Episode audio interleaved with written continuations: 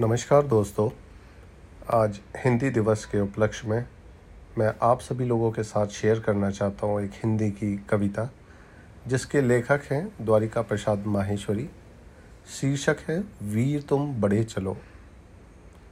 वीर तुम बड़े चलो, धीर तुम बड़े चलो।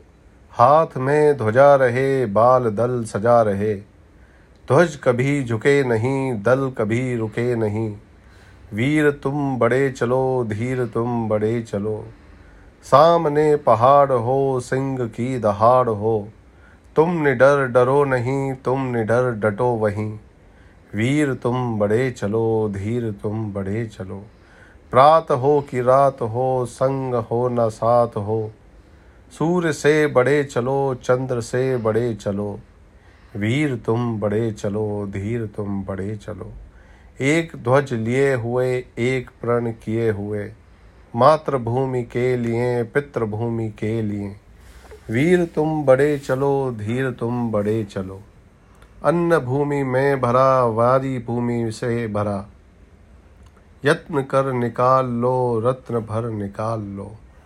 भीर तुम बड़े चलो, धीर तुम बड़े चलो। नमस्कार।